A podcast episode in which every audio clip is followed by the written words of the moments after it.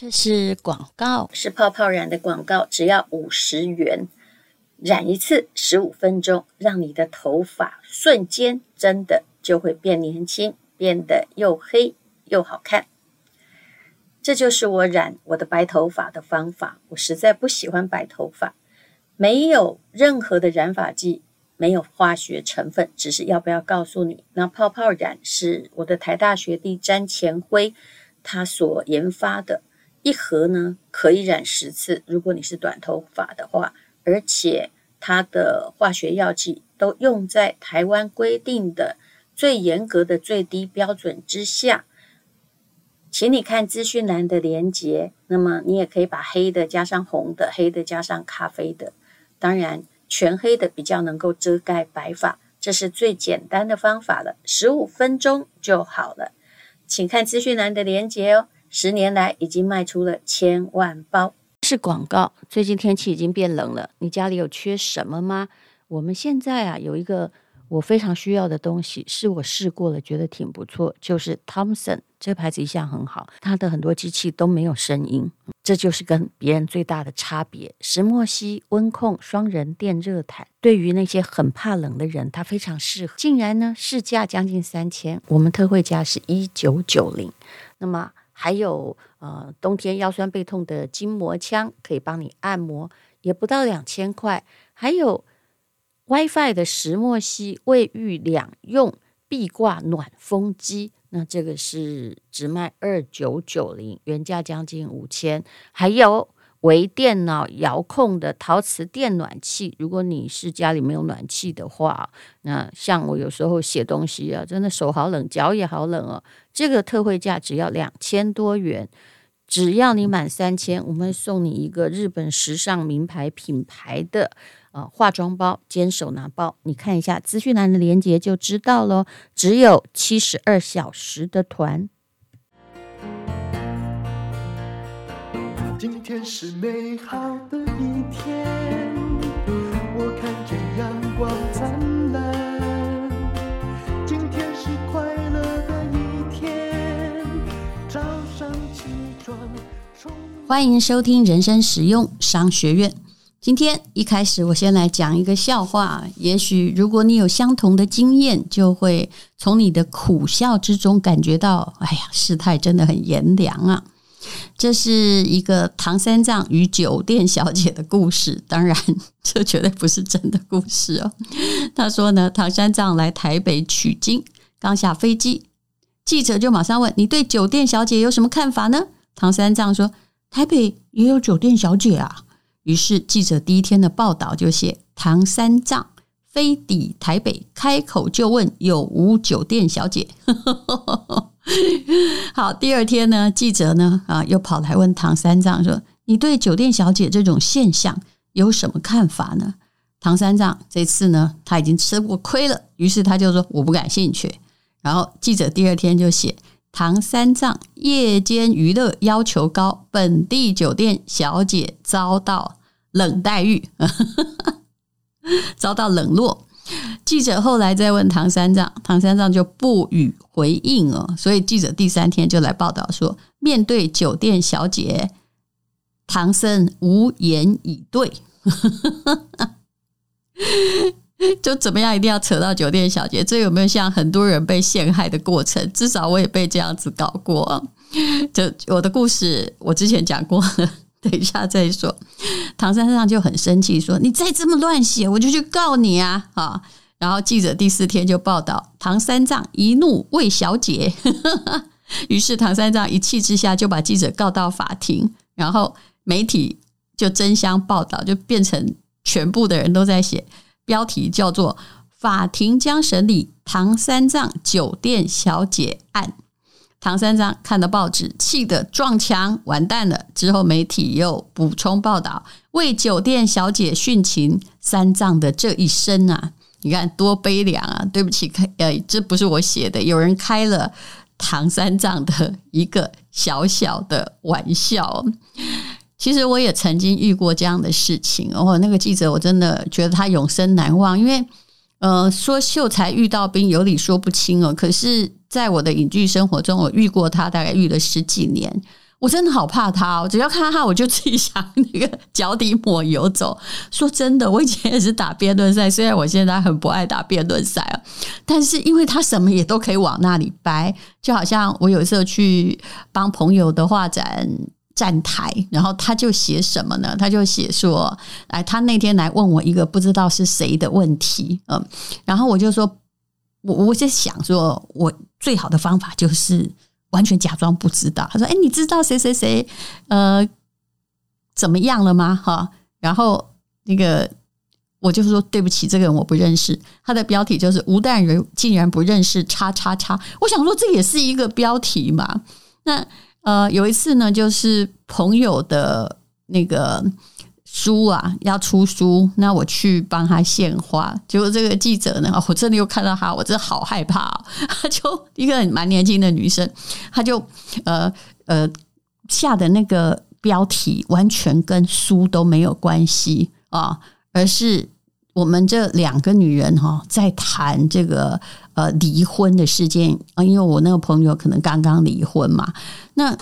反正就下的标题非常非常的难听，那你去跟他抗议也没有用，他会说是总编辑下的。我后来就决定，其实我一直就是很多人呐、你要对他坏也不是，对他好呢，那更不是了。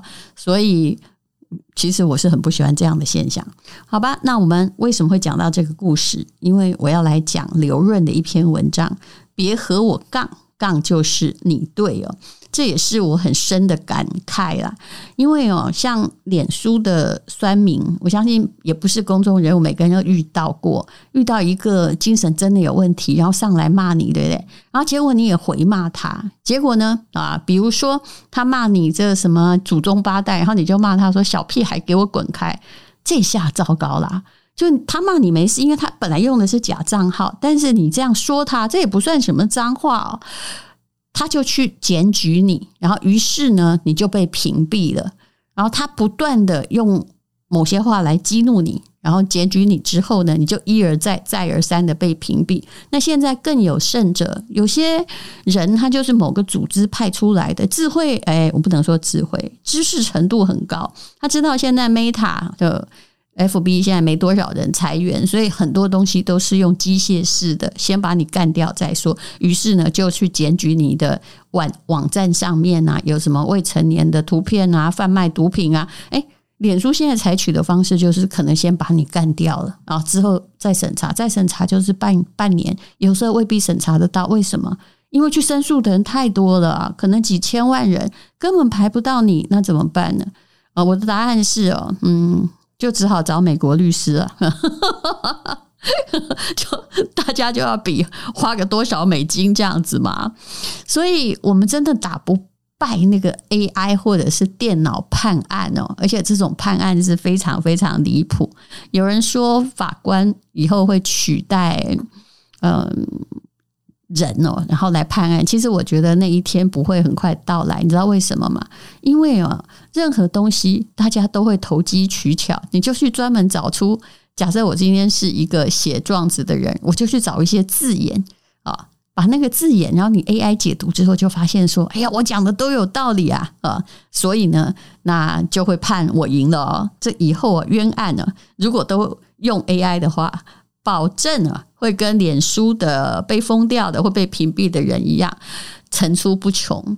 呃，我目前呢，吴淡如的小蓝沟已经恢复了，当然是要感谢美国朋友的努力的帮忙啊。这叫做啊，还好有朋友，还好有互助合作。可是大部分的人，我也知道，很遗憾的就是要不回来。所以呢，啊，我现在要念这一篇呢。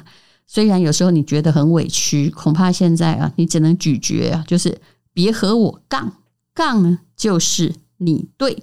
这是刘润写的啊，底层逻辑的作者写的非常受欢迎的文章啊。他写说，别人承担自己行为的后果，那所以呢，他这个有权利决定自己的看法，所以那是他的看法。就算骂你，那也是他的看法，他要承担后果，而不是你啊。他说，曾经有一个商学院举行过一场辩论啊，那么这个主持的一位张老师，是一位私人董事会教练。那在这个企业家的辩论会的的主持中哦，他就让两个哦嘴巴都很厉害的企业家在那里啊互相辩论，看谁赢，就越辩越激动，大家呢都脸红脖子粗，好像快打起来了。那忽然之间呢，这位张老师啊，私人董事会教练就叫停说：“嗨。”好，现在到此为止。下一个环节，交换观点，继续辩论。听完之后，每个人都好像被冰水冲了凉一样，冷下来了。那，交换了立场之后，还真有趣。每个人又维护了现在已经更换的观点，唇枪舌剑，开始帮对方自圆其说，又差点要打起来。那么在场在看的企业家觉得哇，好深刻的一堂课。原来呀，观点换了，所以我们以前坚持的也可能被我们现在反驳。可是当时为什么要这样的坚持护卫，而且辩不赢就会有被羞辱感呢？所以赵高以前做的指鹿为马，一点也不稀奇，人都可能指鹿为马的。每个企业家都不是傻子。所以，很多我们辩论的问题不是观点的认知，而是什么？而是立场还有利益冲突的一个赛局。能够想清楚这一点，你就会哎，心会比较淡了下来。当然呢，呃，我。一定不会叫你什么事都要忍耐啊！我没有这么有伦理道德，因为有时候你被诬陷了，你忍耐啊，水落石出那一天，你不知道有没有活着。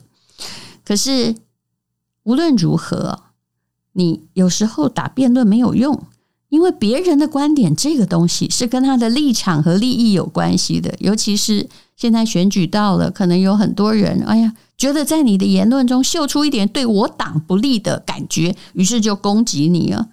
不要企图去辩论，因为你改变不了他。可不可以不要看到呢？学习不要看到，也许是一种智慧。像现在到了选举哦，真的非常谢谢大家留言了。大部分的时候，我就只敢看什么，只敢看我家猫下面的留言，因为。上面放动物，下面总不会有人来乱骂或者是找问题。有些人非常喜欢颐指气使哦，很可怕。比如说，我刚回国，然后就剖了一个，哎呀，看到猫真好。他就在下面说：“你真是个坏妈妈，你怎么没说看到小孩真好呢？”诶，小孩现在这个去住校哈，我真的回来的时候看不到他。难道他就？其实我那天非常累，我就看到有点生气。后来觉得说：“哎呀，反正他讲话也不费力嘛，啊。”哎，那而且而且还是头号黑粉，上面有头号粉丝，那就指就随便来指责你。可是你如果去辩论呢，何必呢？哦，何必跟他交代呢？有些人就是靠这种很尖锐的语言来引起你的注意，然后干嘛呢？就蹭他自己的流量啊。所以我后来觉得啊，我也不想中计了。哦，你有时候哦，就是哎，人家。呃，满足了他的心意之后，结果后来呢？哎，他还来告发你了。现在告发的方式其实还蛮多的，也就是我们要认知啊，除非你有跟他相同的位置和利益，否则你们是不可能达成共识的。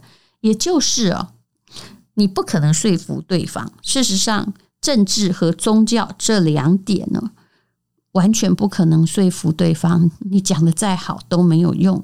有人说啊，人如果想真的刹那被别人说服，或突然呢从坏人变成一个好人，那要什么呢？那要飞机失事，然后大家全死了，只有你活着，你就会受到天启。我听到这个说法，真的是觉得，嗯，人真的很难改变的。小孩才会谈对错，成年人只会谈什么？就利益跟立场嘛，其实台湾以前呢、啊，从清代的时候就有好多械斗啊，呃，有人说什么三年一小反，五年一大反呢？其实那个反呢，基本上就是纠众械斗，这我们祖先都做过的事情，所以我们可能也是个好战的民族。那当时是怎么打的呢？啊，就是呃，泉州人跟漳州人打。现在谁分得清楚你是泉州人、漳州人啊？或者是呃，这广东啊啊来的哈，就跟闽南来的打哈。那有的时候呢，漳州之间也自己打哈，泉州之间也自己打，只因为土地的争夺利益。哎，后来呢，日本人来了之后，哎，突然也不打了。为什么？因为有异族入侵。所以人类如果要没有战争，只有一个可能，就是。外星人来了，我们就会团结在一起。从各种历史来看，大概都是这样。你说巴尔干半岛不是各小国之间也打成那样吗？好，那么我们应该要怎么样去面对我们的语言跟方式呢？也就是表达，但不说服。在生活中哦，你会遇到这样的人，生活他们的观点永远取决于对方的观点。也就是那种永远的反对者啦，嗯，对方是赞成，他们就会反对；对方是反对，他们就会赞成哦。然后永远在给你找特例，比如说你说骆驼骆驼比马大，他就会说：“哎呦，我也有看过小骆驼比马小。”这当然也是诡辩的学派。那这时候你要怎么办呢？呃，刘润说：“你要含笑闭嘴啊。”给他竖一下大拇指，公丢了，你丢了啊！也就是说，你说的都对啊，因为再争论下去，你没有办法帮他建立全局观，也就是他永远在找特例呀。我真的很怕这种人，就是你说的是一个数字啊，比如说啊八十二十原则，他就说，可是我有看到很多特例，其实特例不能用来这个翻转。大的几率，但是有些人连这个逻辑都不懂，你也就没有办法跟他聊了啊。那他永远活在特例世界里面，洋洋自得。那么，如果他一定要跟你辩呢？事实上，我觉得你就微笑走开吧。也许有些时候，我们也不需要跟他说哈，这个你。说的都对，因为不然哦，人家会说，比如说，哎，吴淡如说我对，而我可不这么认为，那怎么办嘛？我其实常常说一句话，叫做呢，我尊重你的观点，你可以表达嘛，但是我没办法被你说服，那你不要跟我杠，杠呢就算你对，嘿，但是我也不会帮你按赞呢。那呃，其实呢，如果你已经说明了自己的观点。那你就会说，像我尊重你的意见，这就是我同意你的不同意的。嗯，你不同意我，我很同意。好，那么呃，在儒家的经典里面哦，好，有人就就曾经有这样一个记载哈，说白话文来说，有人来拜访子贡，子贡就是孔子学生里面很会做生意的。有人说。孔子之所以可以周游列国，是因为子贡很会做生意，他在 support 老师哦。他问他一年有几季，子贡说春夏秋冬四季。那个提出问题的人说错，哎呀，亏你这么聪明呢，只有春夏秋三季。两个人就在争论，去问孔子。孔子观察来人说：“嗯，对，只有三季。”来人就满意的离开。子贡完全不理解啊。孔子说啊。来人一身绿衣啊，分别是田田中的蚱蜢。蚱蜢呢，春生秋亡，一生就只有夏春夏秋，哪里看过冬天呢？所以他没有冬天这个概念呢、你跟他争论个三天三夜都不会有结果，就当他只有三季吧。嗯，所以这个叫做。啊，夏虫不可语冰啊！啊，蜉蝣不知朝暮啊！这故事我也不知道它取自于哪里，我的学问也不是很好。但是夏虫不可语冰啊，这倒是一句非常有名的话。如果它的生命周期就只有夏天，那么，嗯，你很难告诉他哈，这个冰是到底什么东西。这个夏虫不可以语冰，这个我倒是知道的，它是在《庄子》里面的。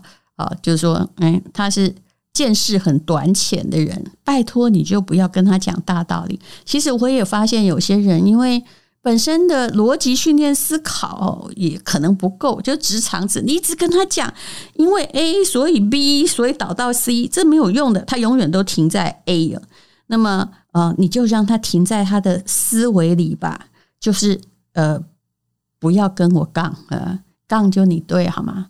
啊、呃，你坚持你的坚持，我坚持我的坚持。其实我后来还觉得，我那句话还蛮好用的，就是。我尊重你的看法，其实后面那句话我没讲出来。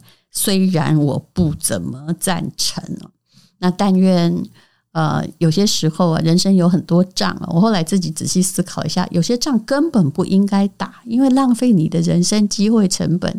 尤其啊，我们有时候年纪大了，为了一句话啊，人家说的很难听，然后去计较，呃呃，对他没损失啊，呃，那但是对你呢，却是。其实伤害生命的成本就是最大的伤害了。好，今天呢，我们就在讲啊，这应该就是一个乐观者的座右铭吧。当有人意见跟你不同的时候，不要去说服他。但中年人，我还有一个提醒：我旁边有一些啊，就跟我年纪差不多的，可能也都已经退休了。嗯，这些跟我一样的，嗯，欧巴桑们，他们不管自己的事儿。就是我自己没有未来嘛，怎么样呢？特别爱管别人的事，别人的媳妇儿事也管，别人的什么事都管，然后动不动呢，他们就我以为我是同学嘛，或者是我是朋友，他们就在问说：“哎呀，我来问你啊，谁谁谁怎样？”我说：“你叫那个谁谁谁自己来问我，虽然他看不到我，不过我也不是这个专业，所以你不要动不动就去找非专业者的意见，好不好？那呃。”请你把人生的焦点放在自己的问题上面，何况别人不一定要你解决。他其实大概觉得我在这我这里哦碰了这个一鼻子钉啊，于是呢，诶，我就看到他在群主问其他的朋友，诶，其他的朋友呢，啊，就也很热心，就告诉他说，那你那件事情应该要怎么样解决？诶，他就去传话了，你知道？后来回来讯息说，你看，你看，我这个朋友根本不想解决，你的提议无效。说。那是因为人家并没有要你帮他解决，说不定很多的不公平哦。比如说，呃，他这个家里有啥事啊？你其实没有任何事情有一个真正最佳的解决方法。他也许只是在跟你抱怨，你为什么要替他出头？所以你提供给那个本人任何的解决方式，对方都无法领受啊。其实他只是想 complain，你不要去替别人太出头。你有时候要分清楚人跟人之间的界限，你家的事，我家的事。我后来，我后来就因为这位同朋友看不懂，我就跟他讲说：如果每一个我认识的人都要用谁谁谁家的事，然后人家也没有让你解决，你却要我来帮忙解决，那我不就变成道德重整委员会，或者是呃乡里调解委员会吗？其实每个人的人生有自己的课题，你是不是要请他？自己解决，还有先搞清楚别人只是在宣泄情绪，还是请你替他出头。毕竟我们又不是黑社会啊，可以这个 永远义正辞严的，完全不顾机会成本。黑社会也会要也是要靠关系了，也是还要看，就是说，哎，到底有人付多少钱嘛？否则这样一味的出头，我们不就变成一只到处乱飞的鸟吗？谢谢你收听人生实用商学院。